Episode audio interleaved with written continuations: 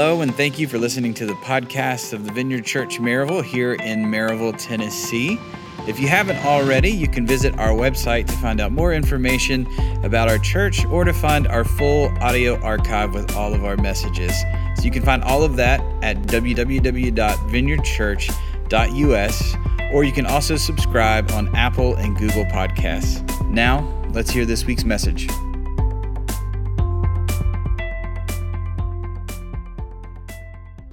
All right. Well, good morning, everyone. Good morning. Uh, welcome to the Vineyard. We're so glad you are here. I'm Sharon. I'm one of the pastors, and I just want to wish all of our dads a very happy Father's Day. We love our dads. Let's give it up for our dads. In celebration of you, we provided donuts for you and everyone who you brought with you. Um, so, uh, donuts for everyone because we love our dads. So, uh, I think they'll still be out. Um, please eat donuts take all, I don't know how many's left. Um, I think all of my favorites. Dunkin' Donuts is losing this donut battle. It's like, what is it? Krispy Kreme, Dunkin' Donuts, and Donut Palace, and Dunkin' is losing. Uh, so I'm losing. That was that's my favorite. So, anyways, take a lot of donuts. We're so happy to celebrate you. Take some to your family if there's a lot left, because this is the last service. So take them with you. That'd be great. Um, okay, I just want to call up the Weaver family. Uh, the, this is Zach Weaver and his whole family. Let's give it up for them. Yay! Zach is our new kids pastor slash associate youth pastor. He gets a couple roles, I know. Um, and listen, Zach's been on staff for two weeks. One of those weeks, he went to youth camp with us. So, wow. Yeah, he just we just threw him in the deep end, and uh, guess what? He did amazing. He did absolutely incredible. So we're super excited. Um, so we just want to pray for the Weaver family. Uh, this is William, this is Jillian, this is Amy, and this is Madison, and we're just so happy to have them with us. And so they'll be around. They'll be out in the lobby if you want to say hey. Um, they're working out housing details still and trying to sell a house in Atlanta and buy one here and all that. So be praying for them. Um, but yeah, they're excited to meet you, excited to be in a new church. They came from a church um, in Atlanta, another Vineyard church in Atlanta. Um, so that's exciting. They're not new to Vineyard. Um, but yeah, if you will pray um, with me for them, that would be awesome. So if you want to extend an arm, if you feel comfortable, let's pray over the Weaver family. Jesus, we thank you so much for the Weavers. We thank you for bringing them here. We've been praying for them for years years not knowing who they were. Um, but I just believe that you've been preparing them for this assignment. And we're so grateful that you brought all five of them, God. And I pray that all five of them would just find new community, friendships, that they would thrive in this town and in this church, that they would be so fruitful, Lord, um, in everything that they do, and that they would feel loved, and that they would um, just really yeah, just really thrive here. Um, Lord, thank you for sending them. Please, please help all of the details of their lives come together and help them to feel really loved and welcomed. In Jesus' name we pray. Amen. Amen. Thank you so much, Weavers. We'll see you around. You're so cool. Um, listen, I just want to thank you personally um, for praying for our students at youth camp. We brought over 70 kids, and I'm not kidding. Uh, we just saw the Holy Spirit come every single day and night at camp. And so, listen, this is my plea to you. If you have kids and you did not send them, like, next year send these send your students the power of god uh, changed lives at camp um, like almost everyone. So, I just want you to know that. And from the bottom of my heart, thank you for praying. Um, we love you so much. We love our students here at Vineyard. So thank you. All right. All right. Great. Am I on? Yeah. Okay, cool. I can't, I was behind the speakers too far. Hi! that was awkward. Did you hate it when you don't get started just right and it's weird? Uh, welcome to the Vineyard. As my wife said, happy Father's Day. I'm really glad that you're here. Usually on Mother's Day, I try to come up with a stirring speech. On Father's Day, it feels like the kindest thing we could do is give you donuts and just get on with it. So that's what we're going to do. that okay? That okay, everybody? Hey, to those who are online, we love you guys. Glad you're worshiping with us. Glad you guys are here with us. I will tell you one story, however, about Father's Day this morning. Uh, as right when we were about to leave uh, for church this morning, uh, I heard my wife who I that was Sharon, by the way, it's my wife who was just up here, uh, a blood curdling scream. And uh, she goes, Aaron! And it was this one of like, you know how you learn the sounds, you learn the screams. And this was a one of our kids is in a pool of blood type of scream. Like that was the type of scream. And like my heart dropped and I was standing next to Bree and Bree looked at me and we both had this panic look in her face. And then she goes, I forgot to tell you Happy Father's Day, Happy Father's Day. I was like, it's the worst Happy Father's Day I will ever get in my whole life. Like, I'm still not okay. Like, I'm still trying to bring it down. My mind was racing with all these horrible scenarios, and it turns out she just forgot, and she made it about her. I'm just kidding. I'm just kidding. Uh, just kidding. I hope that you're, if you're a father, I hope you are more honored than I was this morning. Uh, no, I'm just kidding. It's all good. And we say a prayer, and then we're to jump right in. Jesus, we love you so much. Thank you that we get to be with our church family in this place together. It's good. It's good. It's good to be in your presence. It's good to be with one another, um, with the saints. And Lord, we acknowledge this is a special gathering. We're here uh, with you. We've um, set aside time to hear from you. And so, God, I just ask that we would hear and we would receive and we would respond to whatever it is you're saying or doing in this place, in our hearts as individuals, God. We just don't want to miss what you have for us. And so, Lord, I ask that you put power on this message. I just ask that everything I say that's true would just resonate deeply in our hearts. We take it with us. If I say anything that's not true, I just ask that by your grace, God, it would just fall to the wayside, Lord, and that we hold on to what is good and right and true. So, Lord, we ask that your kingdom come and your will be done in this room, even as it is in heaven. In your name we pray. Amen.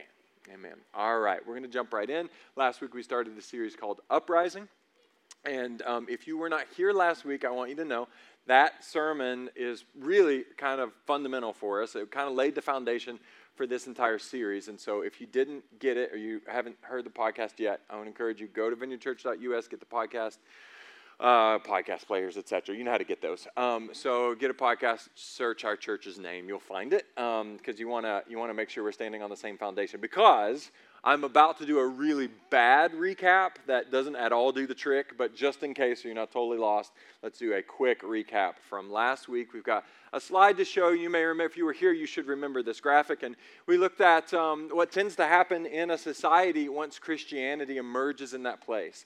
There's often a, a great wave of God's Spirit. And when that happens, lots of people come to know and find life in Jesus. It is really remarkable. It is, an, people are carried on by the waves of the Holy Spirit, and people find Him, and it's beautiful. And it often will permeate a society because um, the love and the mercy and the grace of God is just irresistible. And people evangelize, they share, and then a society becomes like a Christian society. So that's this wave of Christianity that sort of peaks at that blue X. And then what happens um, in the wake of Christianity becoming a dominant religion in a place is that culture around that starts to shift.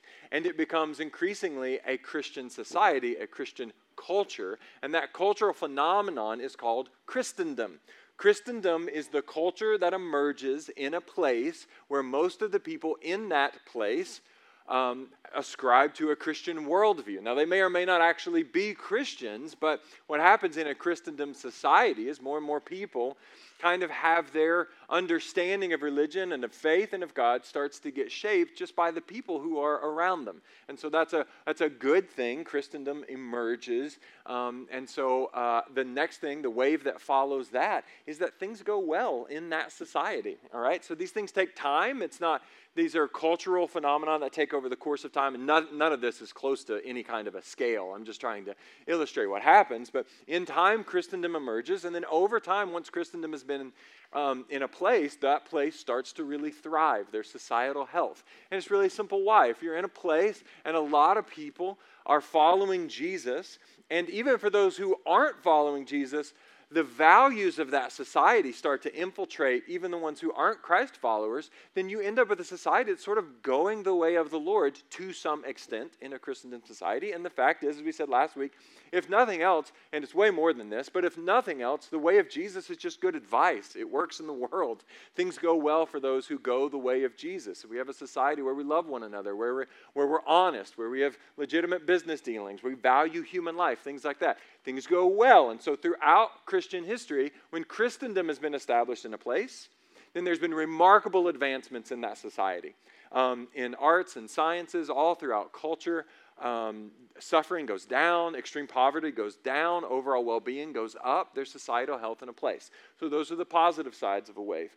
You shift down to a negative side of a wave, and this happens at, and has happened in places as well, where Christianity emerges and it peaks, and then Christianity moves into decline. And this has happened at points along the way. Um, and when Christianity de- declines, again, it takes time, but eventually, when Christianity is in decline, then Christendom, in the same way, will follow. These are leading and lagging indicators, if you know that language. Christian, uh, Christendom, the culture around Christianity, eventually it will decline.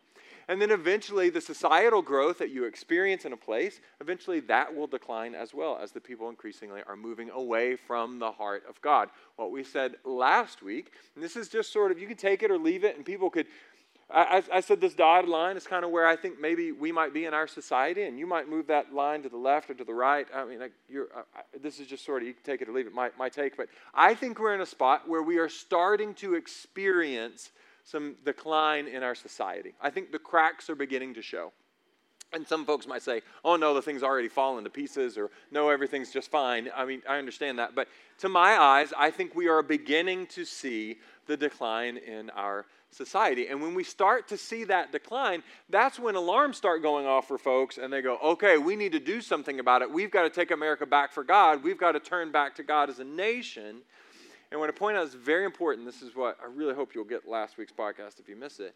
What the, church, the church and what Christian leaders and influencers have done historically in the United States is instead of going back to Jesus when they experience the downturn in society, there has been a desperate attempt to prop up and maintain Christendom, the culture around Christianity.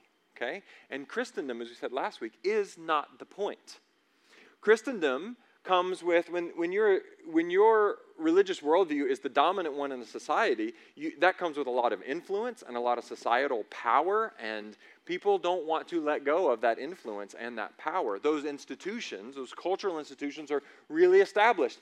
And so, we've had a number of movements in the United States where we said we need to take America back for God, but usually what that really means is we need to maintain the crumbling societal institutions and the power and influence that comes to Christians along the way. In other words, we've missed the point.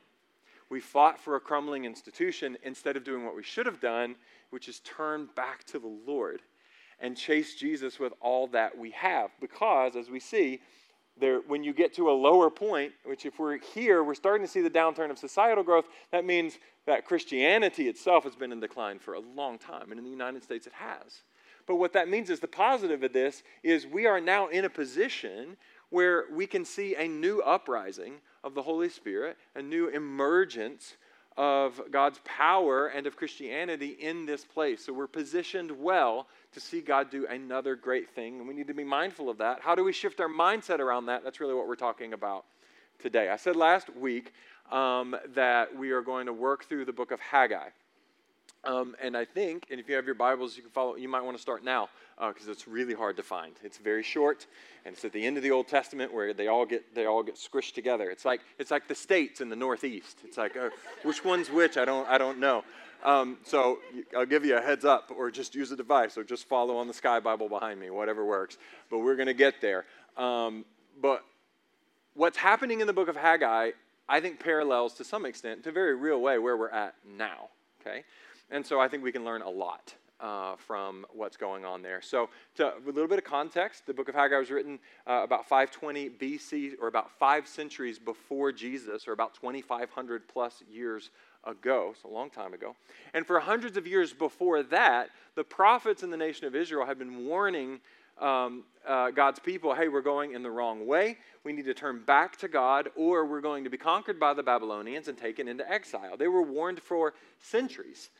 But uh, the Israelites did not respond to those warnings, and they were able to sort of choose a form of willful blindness to say, no, we're, we're actually still good. And the reason why they could convince themselves that they were still good is because in the nation of Israel, they still had like this, like a veneer of devotion to God. They had this, uh, they had all the religious operations functioning, they had all the trappings of a nation that served the Lord. But the fact was, the people's devotion and focus they had just moved on from God in a very real way. And so the prophets gave their warnings, and they were basically ignored until finally what hap- they said would happen happened. The Babylonians came, took them into exile, just like the prophets said. And then they stayed there in Babylon as exiles against their will for 70 years, give or take. And then the Persians conquered the Babylonians. So now the Persians are in control, and the Persians had different sensibilities than the Babylonians. So they went to the people of Israel and they said, I know the Babylonians made you guys stay here in Babylon. That's not our style. Go back to Jerusalem. It's your land. Go back. It's fine. Um, which was great, great news. But then this really weird, sad, surprising thing happened. Um, virtually all of them just decided to stay in Babylon. For the most part, they were just like, nah, we're good. Um, we're just stay, we'll just stay put here. There's just a tiny remnant of people who actually went back.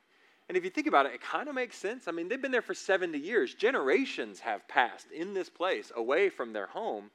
And these people who are in Babylon say, hey, you can go back and reestablish your culture and your worship of God. And they're like, eh, because they didn't, they didn't know the ways of God. And everything that they had heard about this, you know, Jerusalem and faith in the Lord, that was all at the very best secondhand to them.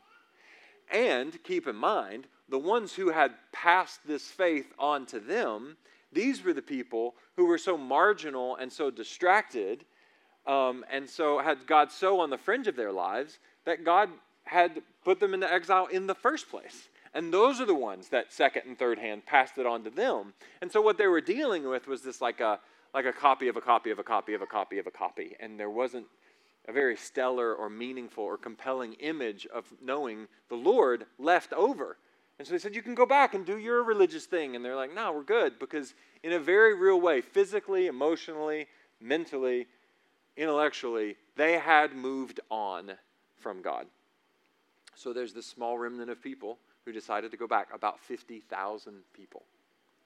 Now, I actually think there are a lot of parallels, as I said, to them at that point to where we are today here in the United States. We still have um, the trappings of a Christian nation. We have the veneer of devotion to God. We have plenty of churches. Uh, we have a general awareness of Christianity. It's easy, as it was for them. It's easy for us to convince ourselves, like, yeah, things are things are good, and we're we're like we're a pretty devout group of folks. But um, I think, like the Israelites, genuine devotion, genuine discipleship, genuine surrender to the Lord and to His ways has largely, I'm afraid, just collapsed in this society. At least on the broadest scales. There are lots of like remarkable people who are following God with all that they've got. But from the broadest perspective, it's, it's collapsed. And now, in our post Christian, post Christendom society, I, there only remains a remnant. And I've no, I honestly have no sense of how many people there that is. I really don't have a clue. But I think it's just a, a remnant. And as I said last week, I really think that God is specifically calling and commissioning our church to be a part of that remnant. For us to collectively decide that we are going to be the bold and the determined ones who have the courage to go against the grain and, and rebuild whatever needs to be. To be set apart from a society that, sadly, has just kind of moved on. So, because of those parallels, we can learn a lot from the Israelite remnant that went back when they returned home, we, the good and the bad. So that's what we're going to do over the next few weeks. We're going to work through the book of Haggai. Today, we're actually going to do the whole first chapter, but it's only 15 verses. Um, uh, let's look at verse 1 now. In the second year of King Darius, on the first day of the sixth month, the word of the Lord came through the prophet Haggai to Zerubbabel, son of Shealtiel, the governor of Judah, and to, Jeho- and to Joshua, the son of Jehozadak, the high priest. I said all the words. I practiced it. Are you impressed? Thank you. Um, so, a little, little bit of context, because that was a lot of words. Uh, we're back in Jerusalem now, just the remnant, and the Lord sends a message to Haggai, Joshua, and Zerubbabel. And those three dudes were the leaders of the remnant that went back. And among them, I could unpack this, but it's interesting. And there's a prophet, a priest, and a king. Okay? Those are the three who were leading the remnant. And so that just said a word to those three from Haggai from the Lord. Verse 2 The Lord of armies says this These people say the time has not come for the house of the Lord to be rebuilt. All right, so we'll pause here. Here's what's happening the remnant comes back to Israel, they come back to establish uh, Jerusalem and the nation once again. Uh, but when they get there, their first move is not to establish worship of the Most High or to rebuild the temple. Um, their first move is to get their own houses set up and things going and sort of fully establish their new lives in this very new to them place. That's what they did first. And it kind of sounds rational, you know. You're going, okay, first things first. We're going we're gonna set up our deal. And then, next thing, because it's very important, we will get right on to, you know, building the temple and setting up, setting up worship in this place. And so it seems rational, but there's a, there's a shift in priorities that needs to happen. And, and this just shows what happens when true faith, true devotion to the Lord fades into the background, and it fades into the background over the course of generations. This, that, this idea that Christ would be all in all is kind of, it gets faded, it fades back. And so I just want to remind you this is the remnant. like, these were like the conscientious, loyal ones. These are the ones, the conquering heroes who are coming back to reestablish true faith. And still, they're generations removed from seeing genuine faith on display. And so they don't even understand the idea of faith being like genuinely central to our lives. At best, faith is an accessory, it's an add on, secondary. The idea of it being absolutely central, that's just a foreign concept. So they decided, okay, first things first, and then God. and so God jumps in and goes, oh, we need a, it's like a major shift here that needs to happen. And Haggai jumps in and goes, hey, I agree. First things first. But the first things are the things of the Lord. They are the things of the Lord. And actually, all of the things are God things. Like when He is at the absolute center of all of our things, then He permeates every aspect of our lives. These are, this becomes the genuine sole priority. In Him we live and move and have our being. Every perfect gift comes from Him. He is our all in all. He is the center of our lives. It starts with Him, it flows from Him and through Him. And yet, this mentality, which is clear in Scripture, kind of can become lost to us. And again, our faith becomes more of an accessory. Okay? Um, but again, these folks coming over from Babylon, they'd just never even seen that kind of devotion. They missed well. They meant well, but they missed the point.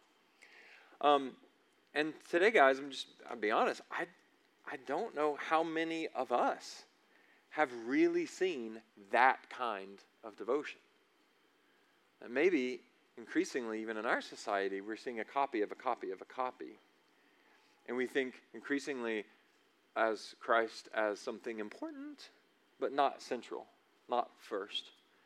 Um, what we see as normative, even here in the Bible Belt, I'm afraid, increasingly looks like God gets the leftovers if there's any leftover. And if not, well, then there wasn't. So we need to be mindful of these things, all right? Even though they're not necessarily fun to look at. Let's look at a couple more verses three and four. The word of the Lord came through the prophet Haggai. Is it a time for you yourselves to live in your paneled houses while this house, referring to the temple, lies in ruins? The Lord asks a question of his people. And whenever the Bible asks us a question, we should take a moment to try to answer the question. Okay, is it a time for us to be in our paneling, paneled houses, and I know how much you all love your paneled, paneled homes, and uh, it's like, what? uh, uh, paneling was cool for a minute there. Uh, I, that's like, what happened? Uh, but in those days, um, when they refer to paneling, uh, that those are cedar panels, and they would line their walls and their ceilings with cedar, cedar, and that's beautiful um, and very nice. But what was most important about that, perhaps, was that was a very long time ago. There was no deodorant, there was no indoor plumbing. Lining the rooms in your home with something that naturally smells nice was like very important, okay? So this is like this is like the stainless steel appliances of the ancient world. You know, this is what you needed. Um, and so the Lord asked, should we be super chasing after that when what is actually the main thing is being neglected? So let's take a minute and think about that particular question. I, I told you guys last week um, that I really, I was very tempted and wrestled with the Lord because I wanted to put this series off for a while. um, for at least a few months, maybe a year. I don't know. We're going to put this off. Um, and I had, I had two reasons, and neither of them were very good, and I probably shouldn't tell you what they are, but I'm going to. Um, here's, here's the first one. Um, it's just very logical. It seemed to me that um, talking about the collapse of Christendom um, when we're about to start a building campaign seems like a bad strategy.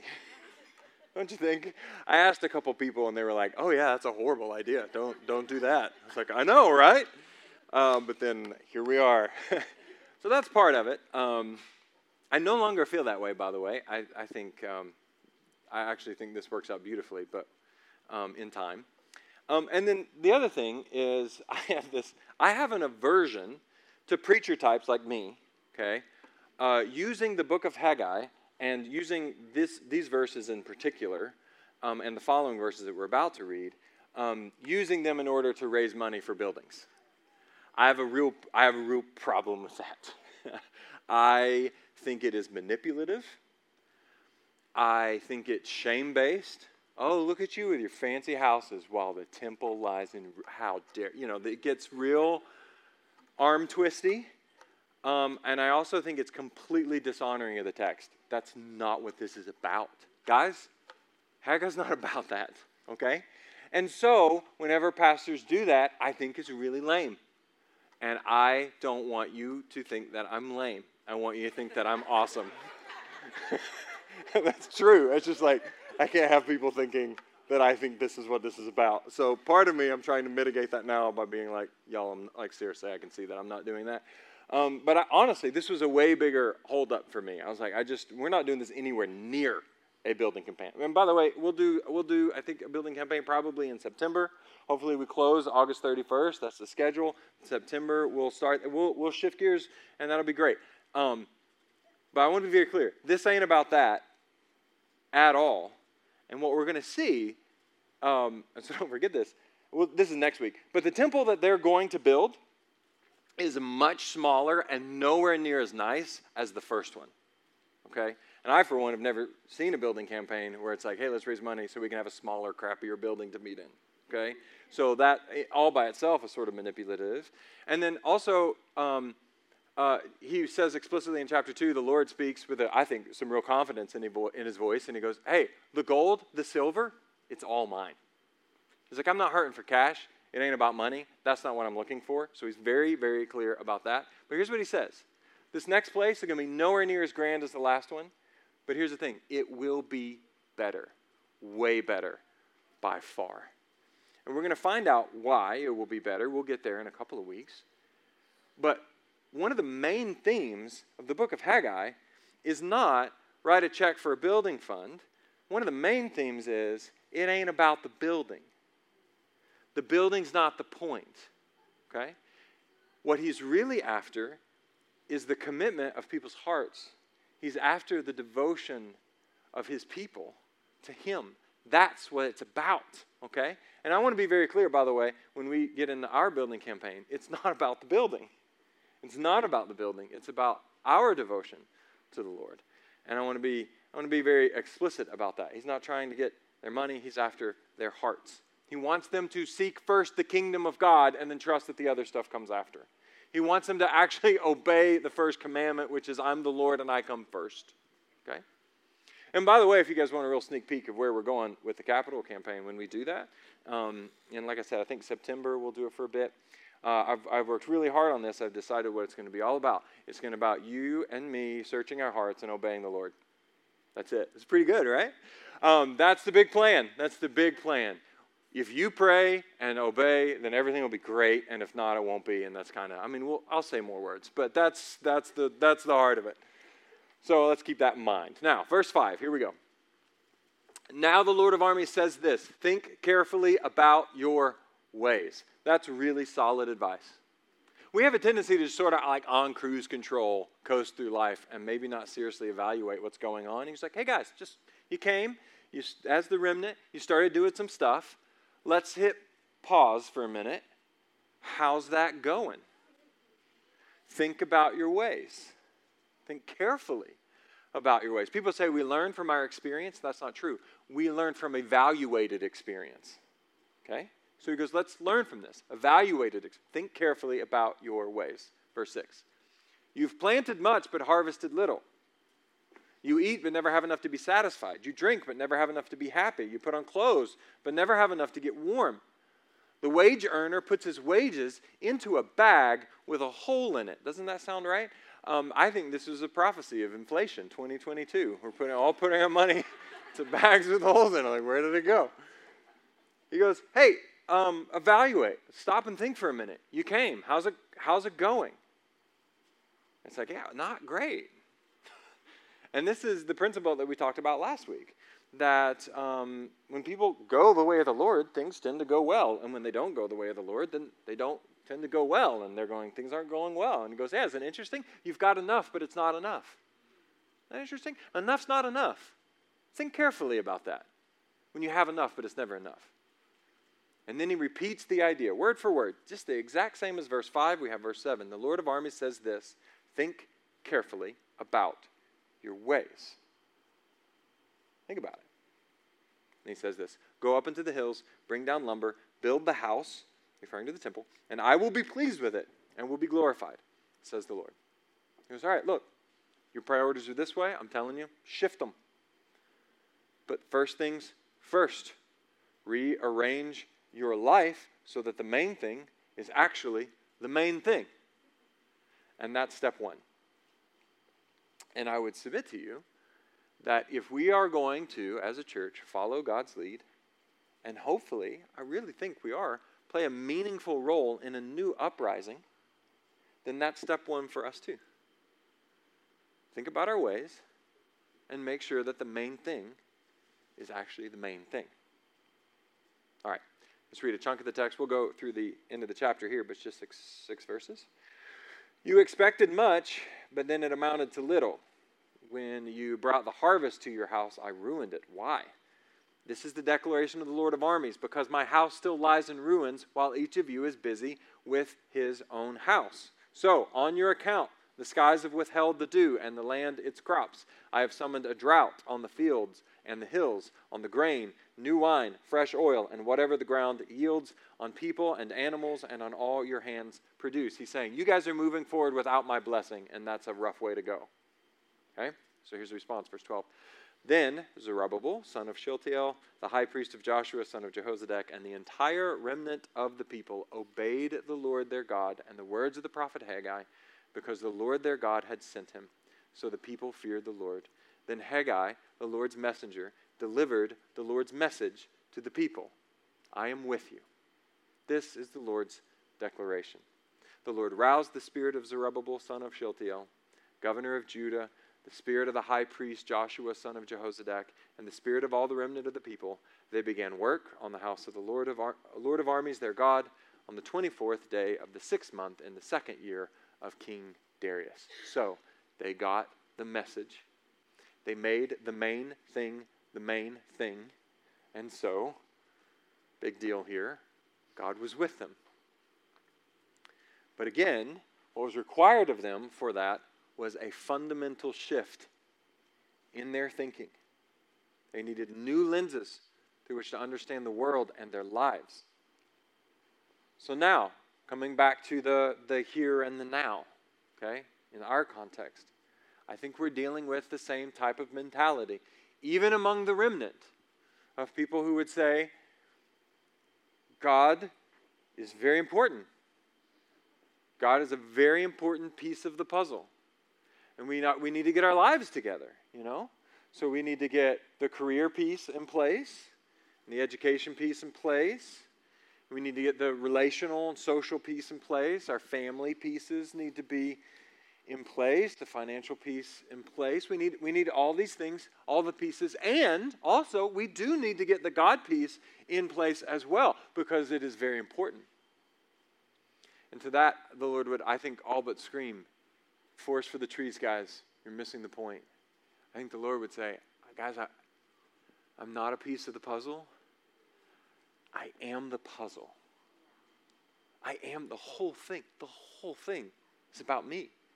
Every aspect of your life, first and foremost, is about me. I am the Alpha and the Omega, the beginning and the end, the sun and the moon and the stars. It's all about me. And if we were to arrange our lives accordingly, we realize He's not a piece of the puzzle, He is the puzzle.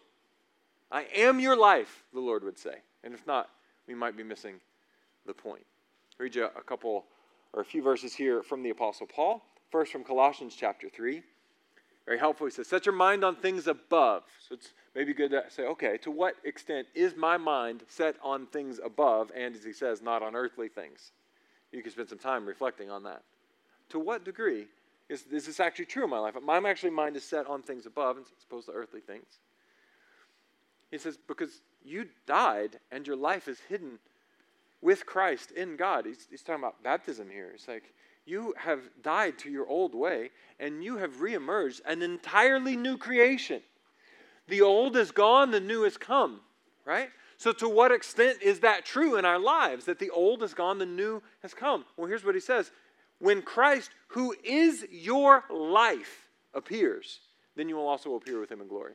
This is what it looks like when we've been truly washed in the blood, when we have been truly died to our old self and emerge as a new creation, reconciled before Him. What does that mean? It means Christ is your life, not an accessory, not on the fringe, not a piece of the puzzle, but the whole thing. That's the mental shift we have to make.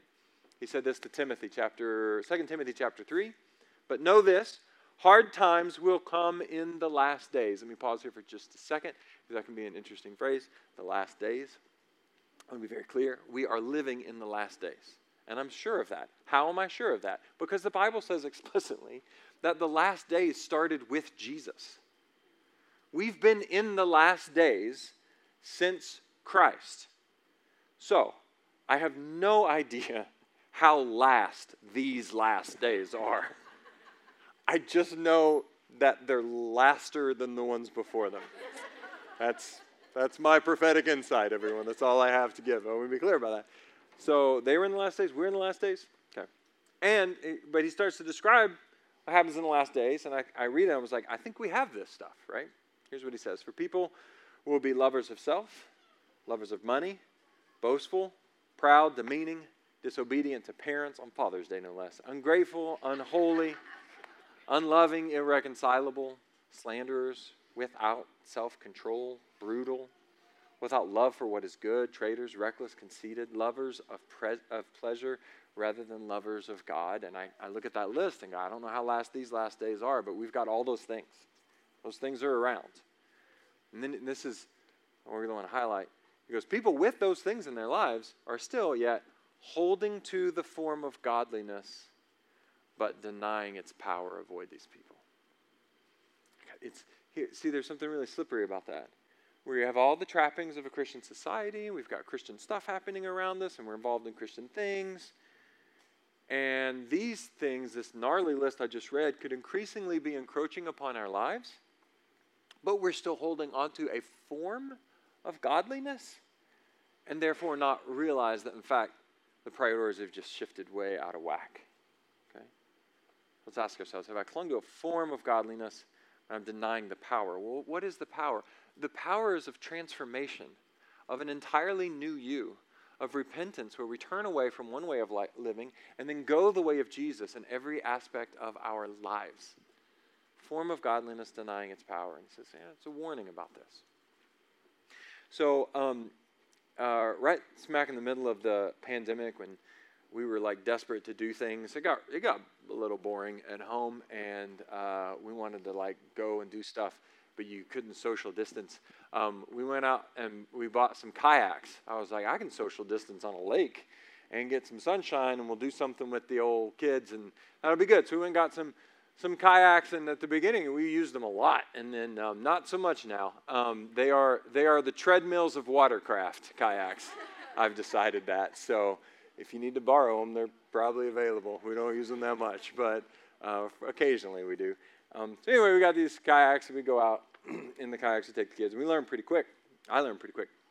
I would say, hey, we want to go over here, over there. And then I would really push the conversation to make sure we went in one particular direction at the beginning every time. We had to go, we had to start the trip going into the current. Because by the time we go back, we go back because we're tired. And then if you have to go back and then go against the current, the kids are going to be awful. Like I will love them a little bit less by the time we get home. You know what I mean? And I love them so much. I've got love to spare. It's fine. It's Father's Day. I can say whatever I want. But on the way, it's like because they, are just oh we're exhausted, you know. And you, so I learned really quick. We have to go against the current on the way out, and that way when we come back, if we're tired, we can just rest and we won't go way off track. We can pull our paddle out of the water and, and, we'll still continue in the course that we need to go, and we'll be working with the current. It'll be much, much easier. So hold on to that concept. Here's the thing we as a church, um, as the people of God, and as Vineyard Church here, um, we need a major shift of paradigm to shift gears from Christendom mode and from that to apostolic mode, which means a willingness to go against the current in some circumstances, and increasingly more and more circumstances. Christendom mode, when the church is in that mode, it, that, that's what you do when Christianity is at its peak and, and Christendom is thriving and everything's moving forward. And when that's the case, like you can like go with the flow, you know, you can you can pull your paddle out of the water, you know, and cultural forces are on your side, then the wind is at your back. And it's it's really nice, you know, like it, it's really nice. You can coast. Um, and you won't drift. Um, Apostolic mode is very different than that. Apostolic mode is what they did in the early church when the church was led by the apostles. That's why it's called apostolic mode. The first 300 years of church history is called the apostolic age. If you study the early church and just read the book of Acts, what's really obvious is that there were winds, stiff winds, in their face, not at their backs and they were pushing hard upstream against the current. And if at any point they pulled their paddles out of the water, what's clear is they would be going in entirely the wrong direction immediately. It was, it was hard. They were minorities, they were persecuted. They were teaching concepts that sounded completely foreign to the ears of most people as they shared them. Like, what are these people even talking about? In, in apostolic mode, you just can't rely on cultural forces. You have to rely on the power of the Holy Spirit.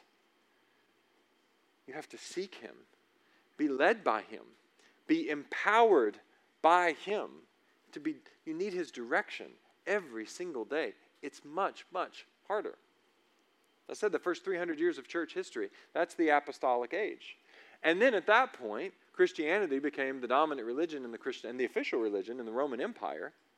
And when that happened, all the cultural winds shifted, and that launched the age of Christendom. Okay? Well, now, folks, Christendom has collapsed. It has. And it's time to shift gears back into a new apostolic age. And this is, I hope you don't run past this. This is a bigger deal than I can possibly articulate to you right now. This is a big deal. This is not a change for the ages, this is a change of the ages. This is a big shift. A new apostolic age must emerge. And here's the reality as Christendom has faltered in the United States, by and large, Christian folks haven't made that shift. By and large, they, they haven't. Christians have largely, many beautiful exceptions, of course, but have largely continued to go with the flow, which is increasingly a post Christian flow.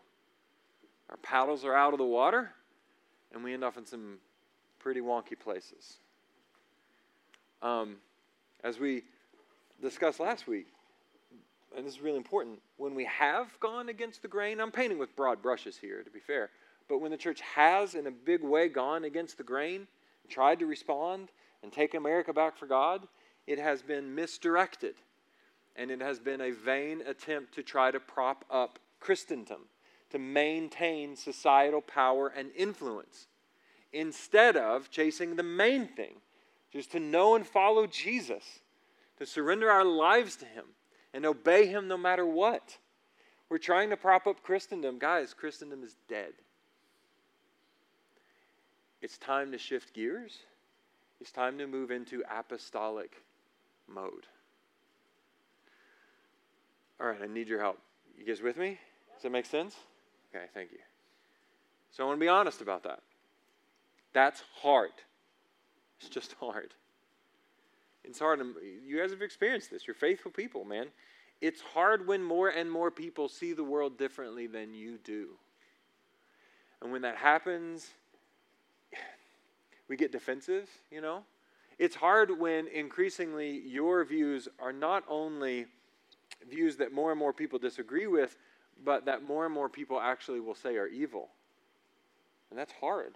That's hard when you've had the wind at your back and now it's shifting and those forces are now pushing against you.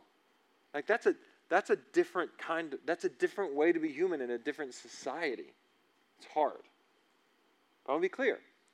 The choice is now pressed upon us. Like we're, we're here now.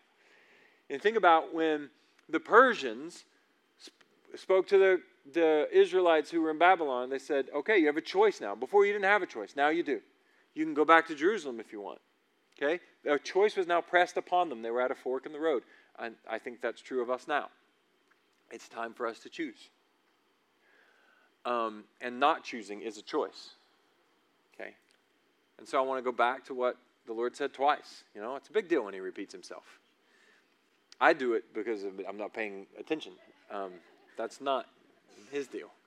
Verses 5 and 7, He says, Think carefully about your ways.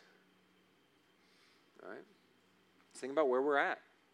Let's do this uh, for a minute. Let me throw an idea at you. Um, you may not love. Guys, America is not the promised land. Just let it settle in.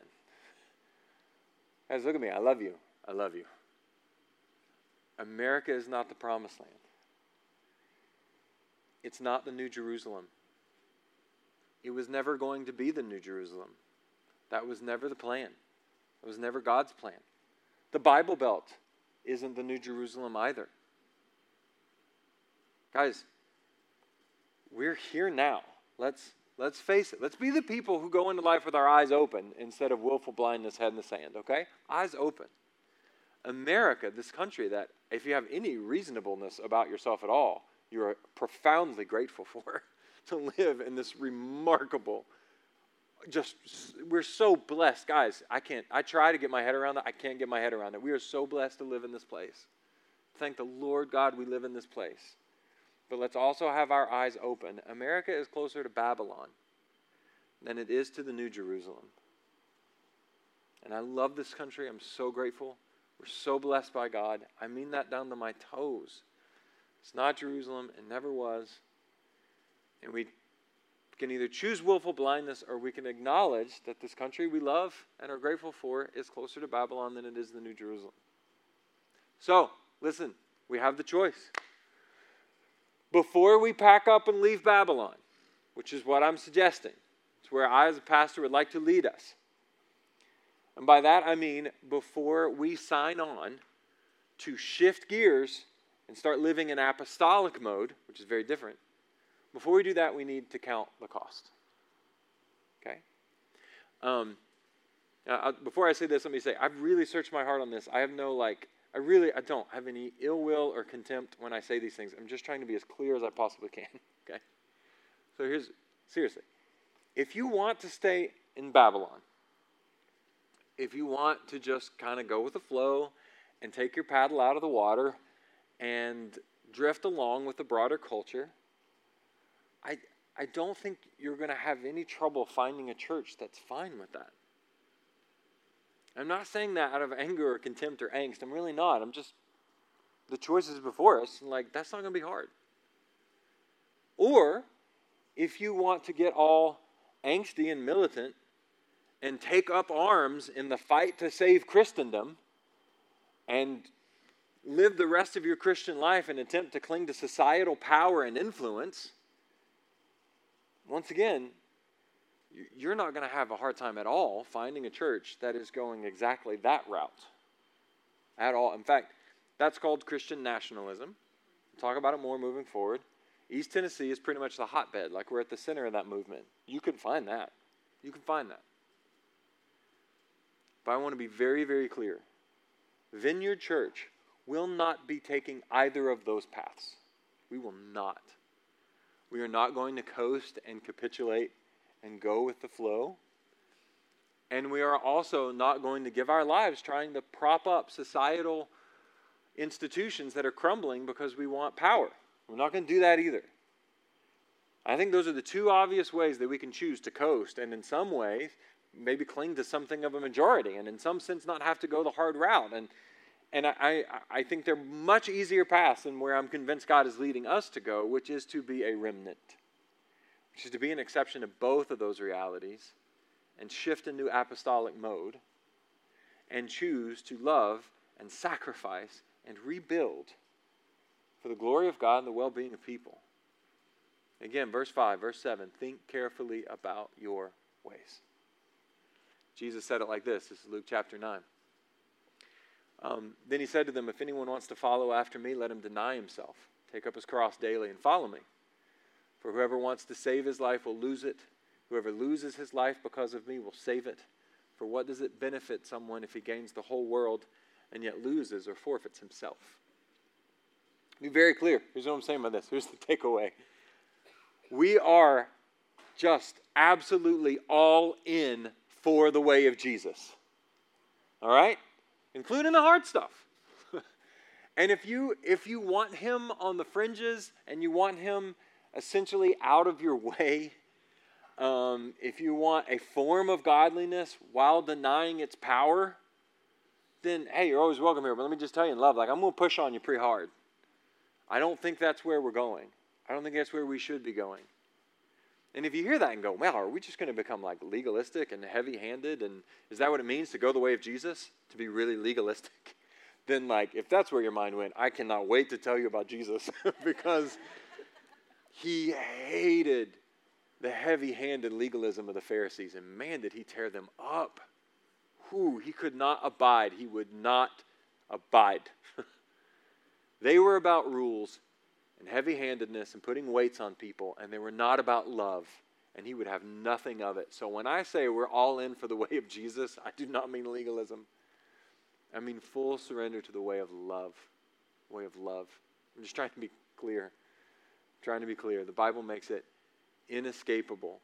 The way of love looks like kindness, it looks like welcome, it looks like courage, it looks like self sacrifice, it looks like doing hard things, it looks like loving your neighbor, it looks like blessing your enemies. And I'll be very clear it is not the path of least resistance. It's just not. But let me also be clear about this. It is absolutely hard to go against the grain of society. No denial. But I would submit to you, it is harder still, much harder still, to go against the grain of the Most High. To swim against the current of what God is doing. That's harder. Nothing good comes from going the easy route, by the way, guys. Um, we want to do what the apostles did. We want to go against the grain. We want to bring we want to bring the love of God to people the way that they did. And it's very clear. You read the book of Acts, it's profoundly clear. It was very hard work. And they were persecuted and they were ostracized and they were ridiculed. And in many cases, they gave up literally everything, even their own lives. But uh, it's also true that their lives were filled with purpose. Their lives were fruitful. their lives were empowered, their lives were meaningful, and they lived their lives overcome with joy, even in the midst of troubling circumstances. Um, it's true that they saw the hand of God at work through them. They saw the Holy Spirit do amazing things. They helped lots of people find life and freedom in Jesus. It was hard to go against the current of their prevailing culture. But don't miss the larger society, the larger, pardon me, the larger reality, which is which while they were going against the grain of society, which is hard, they were riding an, a wave of the Holy Spirit. And they were carried along by Him. And that's better, even if it's a bumpy ride. That's the ride I want to take. I'm hoping you do too. All right. Uh, Emily, you can come up. I think Emily's going to help me wrap these things up. I want to tell you a real quick story. Don't worry, it's quick. Um, we were in a staff uh, meeting a couple of weeks ago, and we were all praying together. And uh, Erin Wright, our, our, communications director, you've seen her up here leading worship from the keys and stuff. And so um, I think she's at Springbrook today, but um, anyway, you'll recognize her. I don't know if her understanding of what she said was that she was prophesying, so I don't want to like, but it is. I believe that she was prophesying in the moment, and she said it. She said, "I really think," and I'll, I'll misquote her, but this is the gist of it. I really think um, that there is exhaustion, just profound exhaustion, in lots of people's lives. And they attribute that exhaustion to just stuff of life, the busyness, you know, the list. You know, we can all make a really long list of things that might make us exhausted, very long. And she goes, I think that more profoundly, that exhaustion is because people are swimming against the current of the Holy Spirit. And because they haven't really surrendered fully to the Lord, they are frantically, frantically paddling against the current of God Himself, and they're exhausted. What that means is if we will surrender fully to the Lord, let the current of the Holy Spirit, mighty wind of the Holy Spirit, take us where He is going, it is very likely that that will increasingly moving, move us against the grain of the larger society. But we will be not exhausted, but invigorated and empowered because we are being carried along by the Holy Spirit.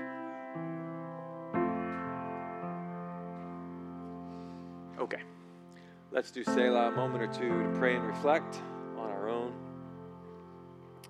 Kind of lead us in that prayer. Holy Spirit, come, speak to us, Lord. Help us to do what you told us to do twice. Help us to think carefully about our ways. Help us to do now, Lord, what the remnant who returned to Jerusalem had to do. They had to stop and go, okay, we're doing a bunch of stuff. Let's, let's stop. Let's think carefully about our ways. Do we have the main thing, the main thing? Or have we kind of gotten caught into a current that takes us somewhere else?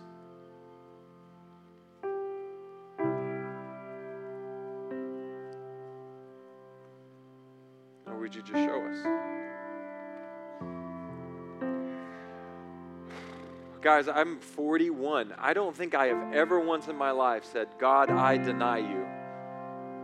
But I've denied him a million ways.